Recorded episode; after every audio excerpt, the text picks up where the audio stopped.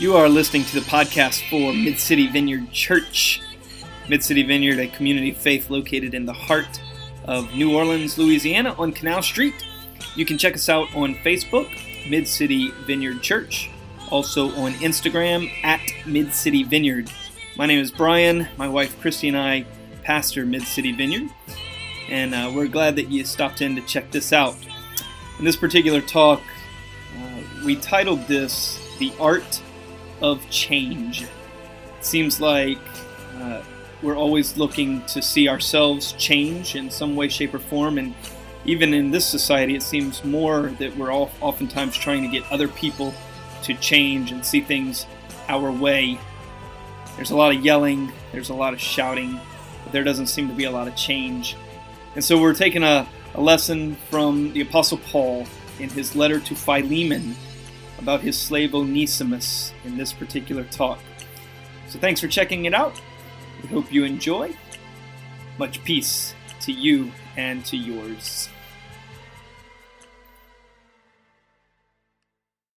Hey, well, tonight, uh, I, am I'm, I'm really excited about tonight, this, this talk. I, I'm hoping that this spurs on some things in your own mind and your own heart as you're moving throughout uh, the week coming up. I've titled this particular talk, The Art of Change. Now, how do we actually go about changing, so to speak? I remember this, this particular thing very, very, very well. Uh, I was really young. I think I was 20. I was really young. Today I took my boys to play paintball. This is not my intro, I'm, I'm switching gears again. Today I took my boys to play paintball, and there were these college students out there playing paintball. And uh, I, I was talking to this one college kid, and he kept saying, Yes, sir, to me. And it was like, it was the first time, and I thought, That's it. I, I don't know what happened, but there it is. So when I was really young, uh, when I was a young man, uh, I was 25 years old, and I had been working as an associate pastor at another church. I had been on staff there for four years at the age of 25. I was single. Uh, I loved being single. I had no kids. I had no responsibilities other than my job at the time. Now, it, was a large church that I was a part of. And so, this particular church, as a large church, this church had functions three, four, five nights a week. It was just, it was a regular thing. And the staff at that time was just expected to be at everything all the time. So Monday night, Thursday night, Saturday night, Sunday night, uh, the staff was, was to be there. And I was committed. I was going to be there. I loved being there. This was my job. I had no other responsibilities. This was what I did five nights a week. I was like, why not six nights? I mean, let's just do, let's just, we've got two more nights. We could do stuff. We were at the staff meeting one, one Tuesday afternoon. This is the part that I remember so, so well. We're at the staff meeting. There's even a small staff at that time. And we were going over the, the, the week and the month and all the things that were coming up. And one of the other staff pastors, uh, who was uh, a, little bit older than I was, he was married, he had four children. They were, they were uh, fairly young children. And he actually asked in the middle of the meeting, he asked our, our lead pastor at the time if he could actually take off one of those nights, take off for one of those events, because they had family activities. And for whatever reason, I still don't remember why, because he wasn't asking me, I inserted myself in the conversation. And I said, Well, I don't know. I think it seems like, I mean, if, if, if a few of us are going to be here, we should all be here. I mean, this is a team thing, and, and we should really all be committed to this thing together. and this, this fellow looks at me, you know, and he says, You know, Brian, he says, uh, I know that you don't have children right now, and I know that you don't necessarily have very many other responsibilities right now. He says, but I'm, I'm hopeful that one day uh, this might make more sense to you. Um, but until then, I, I understand. but until then, until then, I understand where you are, but I'm just, I'm just asking if, if I could take off one of these nights for one of these events. And it was really amazing. I find, uh, because now I, uh, it's 13 years later, and it's five children later for me, and I find so much grace and so much mercy in his response all these years later. Uh, I'm actually sorry that it took me all these years later. But you know, I think about this often, this, because for me, it was one of these moments where uh, I thought, I thought it was a cop out. I really did. I mean, I, but I, also you have to understand that when I was 25, I was a real, I was a jerk. Um, I was very arrogant. I was very, you know, cocky, which is arrogant. I was just, it's kind of a turd. And so, um, be quiet, son. Uh, that's not, that's not for you. Um, and he remained. This fellow remained my friend in all of my arrogance, and all of my, what was it? It was ignorance. That's really what it was. There are so many t- places in my life personally where I have changed. Uh, I think differently about things today. Uh, I think differently today about how a person should raise their kids. I had, I had many different thoughts when I didn't have kids about how to raise kids. But I think differently today. I think differently today about how one should go about trying to stay married.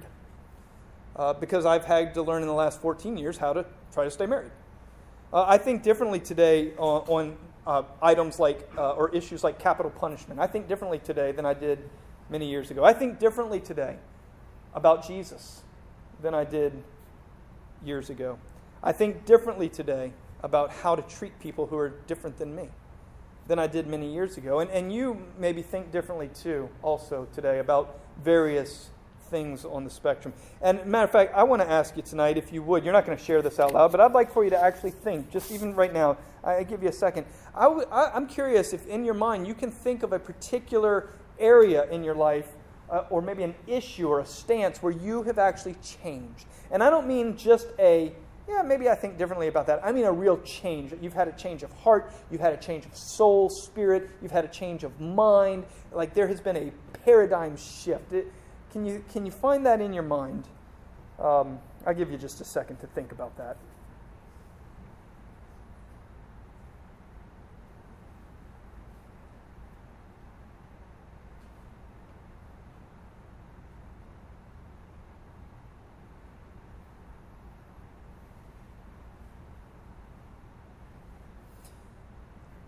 So, do you have one?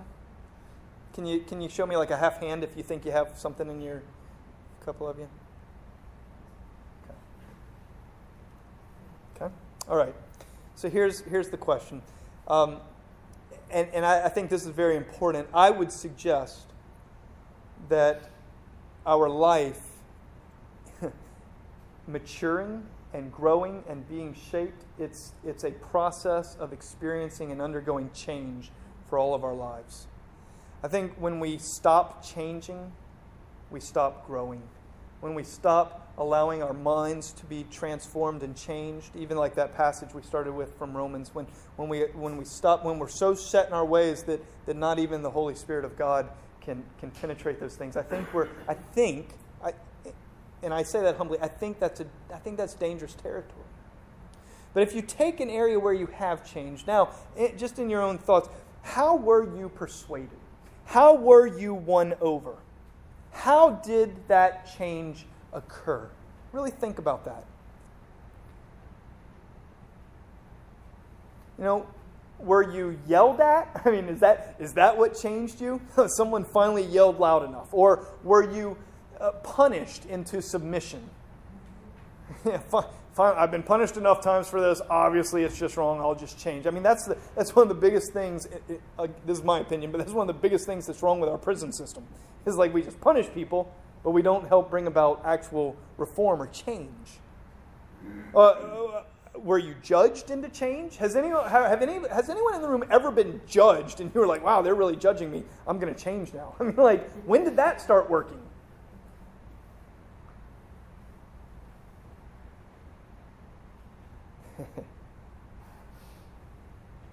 Now, think about this. How do you try to influence others to change? This is where it really gets interesting because I have found in my own life that I try to change other people, but not in the same ways that I myself have been changed. So no one's ever judged me into changing. And yet I find sometimes that I can be very I can be very judgmental and think that that's going to change someone. No one has ever yelled at me or called me names and made me want to change. Matter of fact, when people yell at me and call me names, it makes me more, it makes me want to keep going that way even more. So, how's it work in your life? one of the coolest, in, okay, my opinion, one of the coolest books in the Bible. Uh, the book of Philemon, or Philemon, uh, however you want to say it. Um, I'm going to read this particular book tonight, if I can find it. It's only one little bitty page.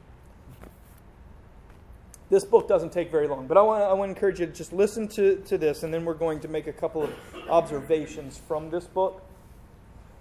So, Paul is being held prisoner. St. Paul, uh, the, the apostle, is being held prisoner in Ephesus.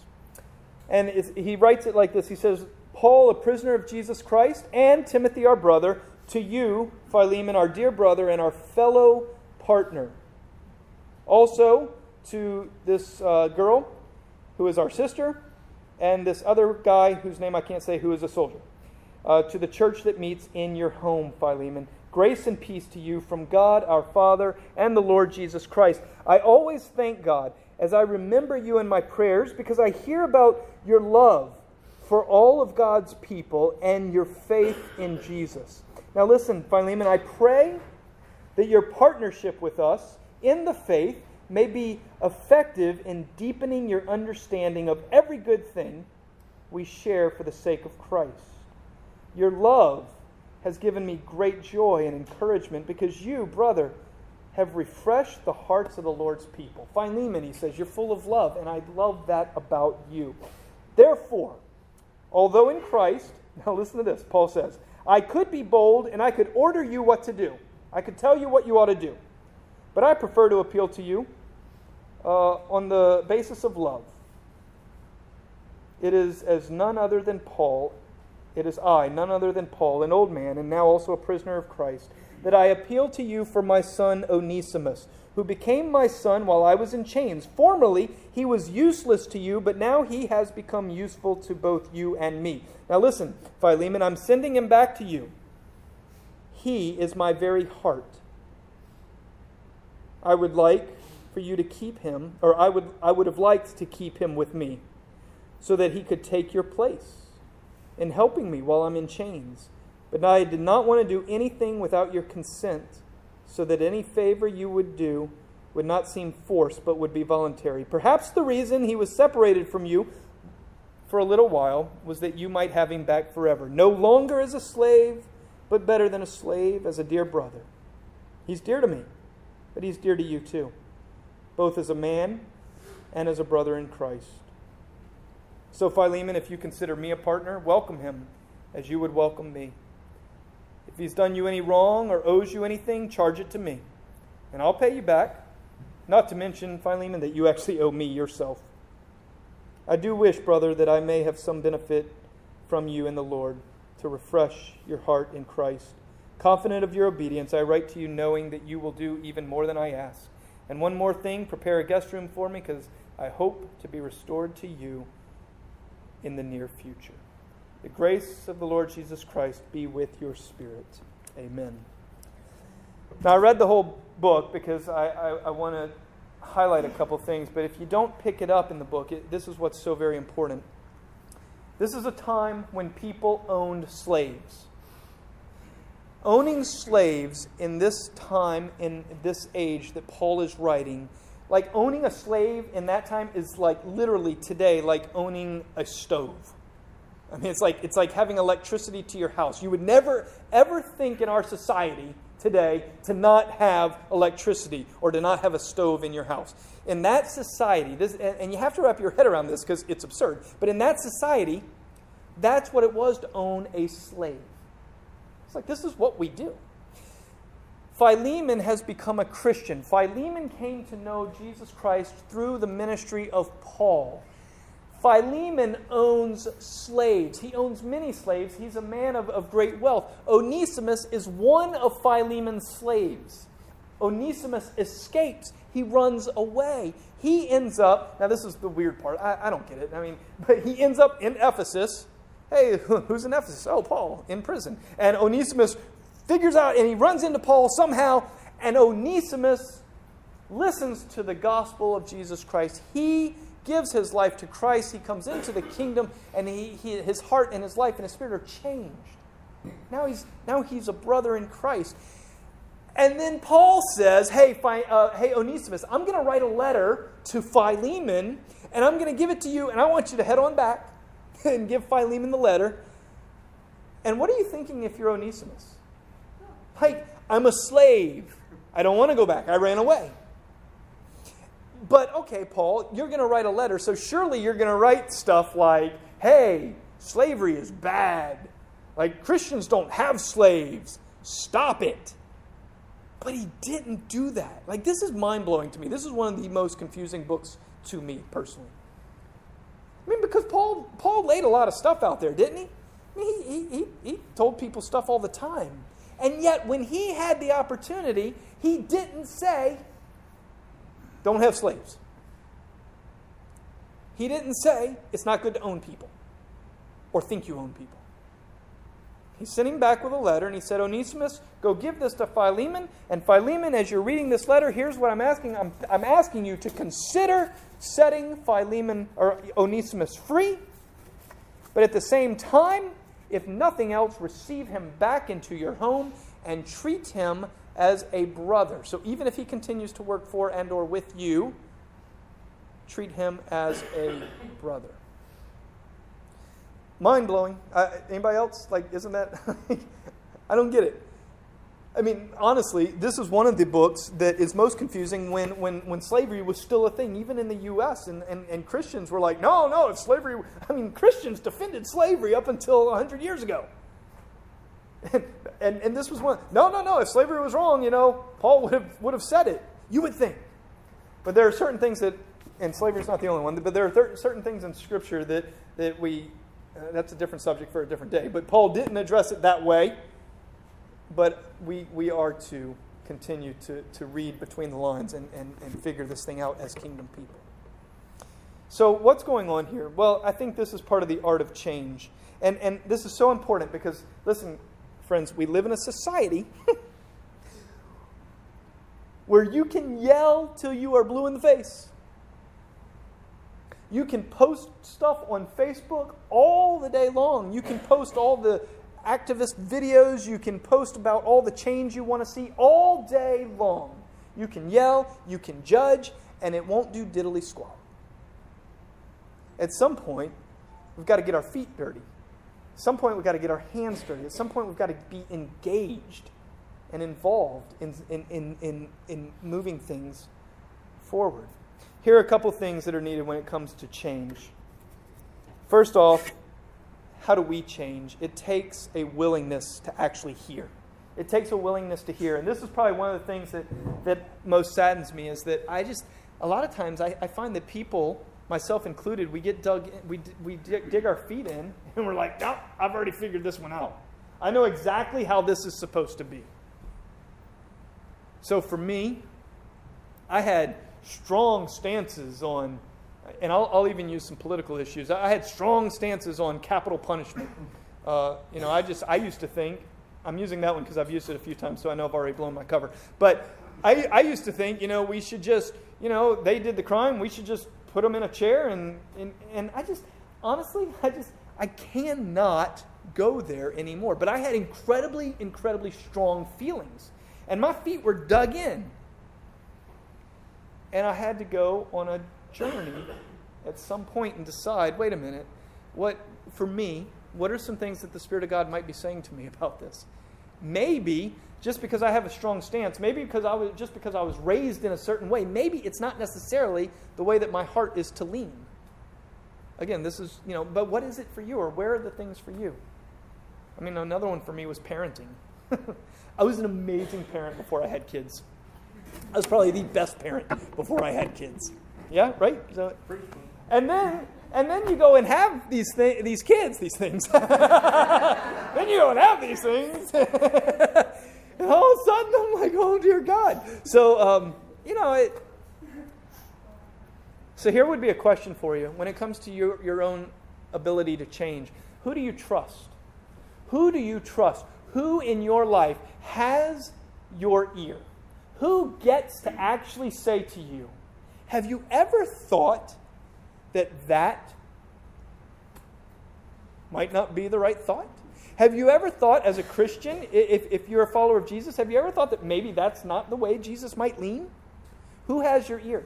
Because we also live in a society, make no mistake about this, where individualism is continuing, continuing to grow in power and in desire, and people don't want to be told anything by anybody. Now, who, who do you trust? Who's allowed to challenge you? Who's allowed to challenge your thinking? Who's allowed to challenge your life? And I'm not saying who's allowed to judge you. I'm saying who's allowed to challenge you? Who, who actually has your ear to say, yeah, you know, I, I never thought about that.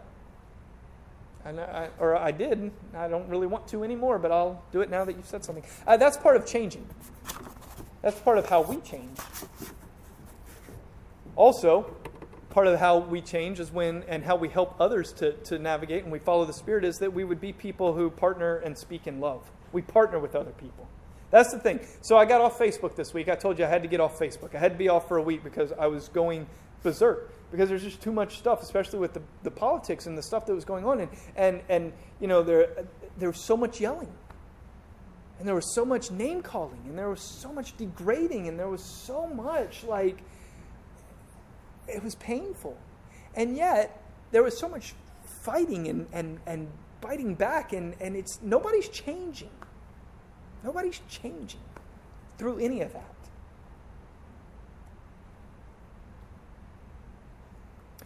So, how are your how are your communication skills? You know, are you, are you growing in that? You know, so that you can actually have conversations with people and say, "Hey, wow, have you thought about this?"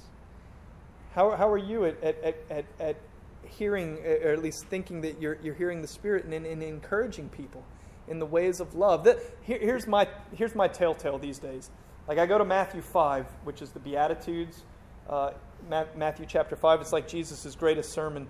Uh, and I just kind of see, well, does this line up with Matthew 5? And if it doesn't, then my thinking might be slightly wrong.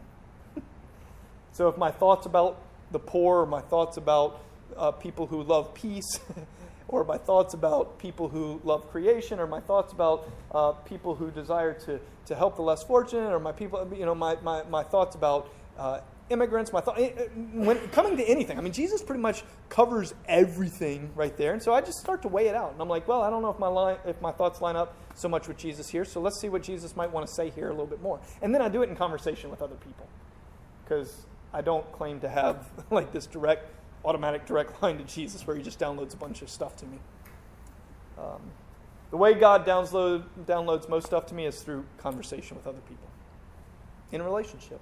And then the third thing when it comes to change is the Holy Spirit. Man, nothing's going to happen in, in our lives apart from the Spirit of God. Just, it's not.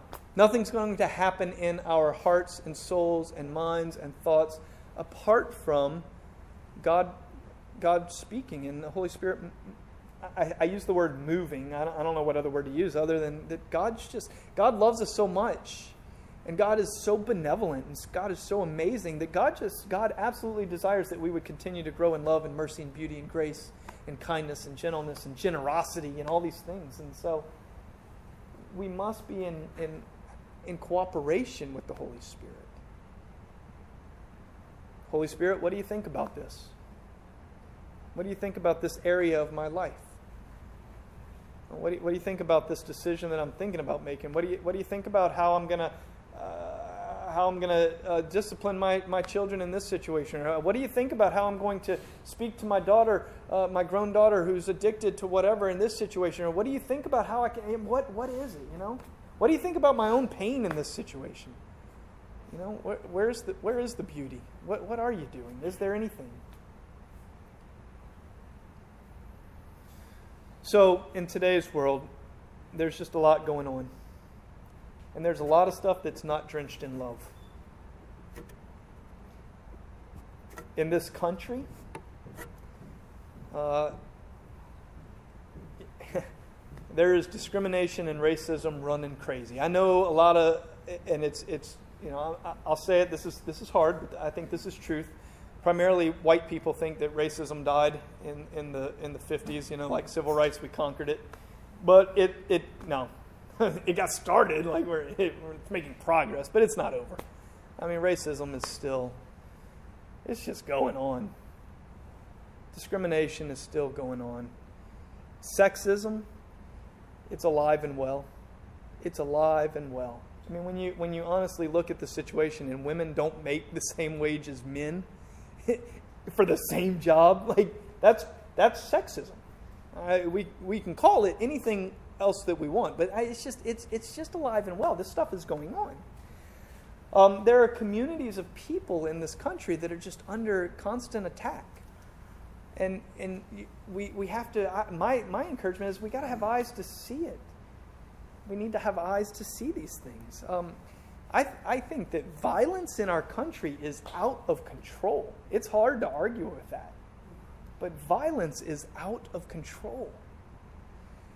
And here's the thing a lot of us, myself included, you know, we do think, you know, if we can get the right politicians in the right offices, then they will change some of these things. And here's the deal some of them might change some things. But then in four years, someone else is going to get elected from the other side, and they're going to try to unchange those things.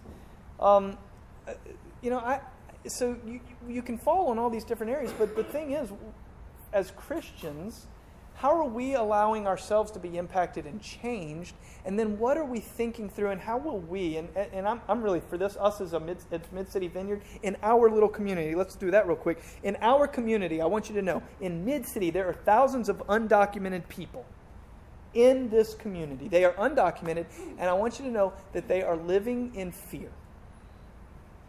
Now, you can think anything you want about uh, what, you know, whether or not people should be deported and, and all these kinds of things, but here's the bottom line. As a Christian, there are thousands of people in our community. Some of them are my own neighbors. It's not my responsibility to see them deported. What my responsibility as a follower of Jesus Christ, who is benevolent and beautiful and gracious and merciful, and these are people who are scared, is to figure out practical ways to love and to bless and to be merciful and gracious and have an open heart to people. That, that's, you know, that, that, that school Esperanza that we just did these groceries for, I want you to know that that school is, I think it's around 30% or so of those children are here and they're, they're undocumented. And those, so I, I applaud you, church, because that's who, that's who you were taking care of when we delivered those groceries. Yes. In our community, there are gays and lesbians and transgendered people who are feeling scared and alienated. They felt this way uh, six months ago, they feel this way today. And it, it breaks my heart personally because I, I think that we, you know, we can't just post good things on Facebook and be like, we should all love and then not love. Like, we got we gotta figure this out. In our community, education is suffering. Like the education is still suffering in our community. It's getting better, but it's, you know, so what are we, and I'm, I'm serious, this is on us. What are we going to do? How, we're, we're going to find our way at some point. I don't know how, but we're, we're going to make inroads, but we're going to figure out ways to help to mentor kids and, and be big brothers and big sisters or whatever. I don't know. You know, in our schools and in our neighborhoods Christy and I, our house is becoming like it's like the house in the neighborhood where if the kids are off of school, our house is like Grand Central Station. They're knocking all the day long. Come, boys. They're like, yeah, in our neighborhood. No, no, no. Yes, come on in. Let's play. Oh, you're going to eat all of our food. Wonderful. Okay. Back to the grocery we go. they found the snack drawer. In our community, men and women are spending their lives in jails and they're not being reformed, and no one's coming to see them. In our community, the homeless shelters are full, and so are underneath the bridges. I don't just want to talk about this stuff. I want us to keep moving. I want us to figure out how we're going to how we're to connect and how we're going to love and how we're going to be changed and how we're going to see change. We can't just yell at the problem. We can't just stare at the problem. We can't just post on Facebook about the problem. But here's what Paul does Paul says, Listen, Philemon, here's what I want you to do. I want you to treat Onesimus the same way you would treat me. no, so he didn't say slavery's bad, get rid of your slave. But he did say, treat Onesimus the same way you would treat me. That was kind of a tall order. I wish we knew what happened at the end of this letter. I'm, I'm serious. I'm really curious. I'm like, what did Philemon do? Uh, because I read some commentaries this week that said that this letter was actually read in a public setting. Like, so could you imagine if we were like, so Sean, your slave is back, and we have a letter from Paul. Sean, treat your slave as well as you would treat Paul. So, I mean, what's Sean going to do now? Oh, crap, okay. I'm in. Right? And that's what Paul wanted because, you know. So the question is, and let's, let's finish with this why didn't Paul just say, setting free? And here's my, here's my theory. Here's many of the commentators and scholars' theory. Because it was so ingrained in the culture that it would have been such a radical shift that more than likely Paul would have lost his influence. More than likely, had Paul said, This, uh, you've got to remember, I, I know you, it's so hard to wrap our heads around, but this was built into the social fabric. Okay? This, this wasn't just like some kind of thing that might be seen as a sin. This, there, was no, there was no thought that this could be in any way, shape, or form. It was built in, it was part of the fabric. So for Paul to say, hey, by the way, slavery is bad, more than likely, there's this thing that would have happened where Paul could have potentially lost his influence. And this actually could have, in some ways, actually driven a wedge between these people and even Christ. So now all of a sudden, my mind's really blown. And I feel like I could preach a whole other sermon on this itself, but I'm not going to, I promise. But you've got to think about this. How do we, as followers of Jesus, how do we connect with people? And how do we move in grace and mercy and continue to understand that the life of following Jesus is a process? It's a process for me, and I want you, please, to respect the process. Like my friend at the beginning did, Brian, you don't understand this today, but maybe one day if you have kids, you'll understand this. What a gracious answer. And so, and he, and he remained my friend. And so we continue to just move and ebb and flow and understand that the kingdom of God is beautiful. It's in the soil, and it just, it's like a mustard seed that just over time begins to grow. And this is my prayer for us that we would continue to spur one another forward, that we would continue to allow ourselves to grow in line with the Spirit of God. So tonight, uh, I think I'd like to, I, I, just, I would like for us to stand together. I'd like to pray for us. And, and as we do this, I'm going to give us 30 seconds. I, I think silence is such a, a beautiful gift. I'm going to give us about 30, 30 to 60 seconds of just silence. And I want to ask you, just in your own reflection, maybe you just say your prayer under your breath is Holy Spirit, what are you inviting me into here? Where are you, where are you speaking? Where are you moving? Where, where are you growing, shaping, forming, maturing me? And so I just I create space for that. Holy Spirit, we welcome your presence now. And Lord, we ask that you would indeed just cause something to resonate here.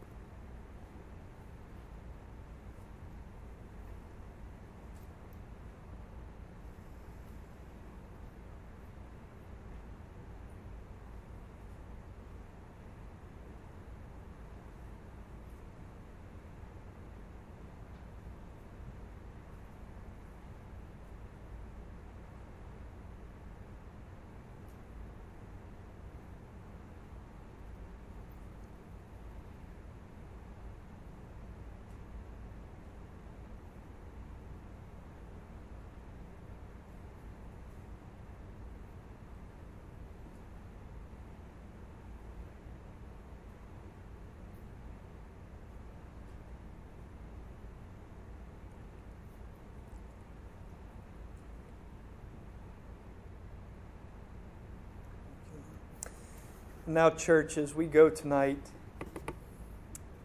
may the Lord God open your eyes to the beauty that is all around.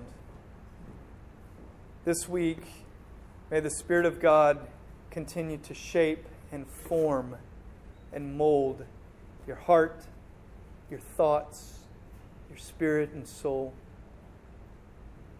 I pray that the Lord this week would give you eyes to see all the, all the things and all the conversations and all, the, all the, the, the amazing things that God is doing all around you.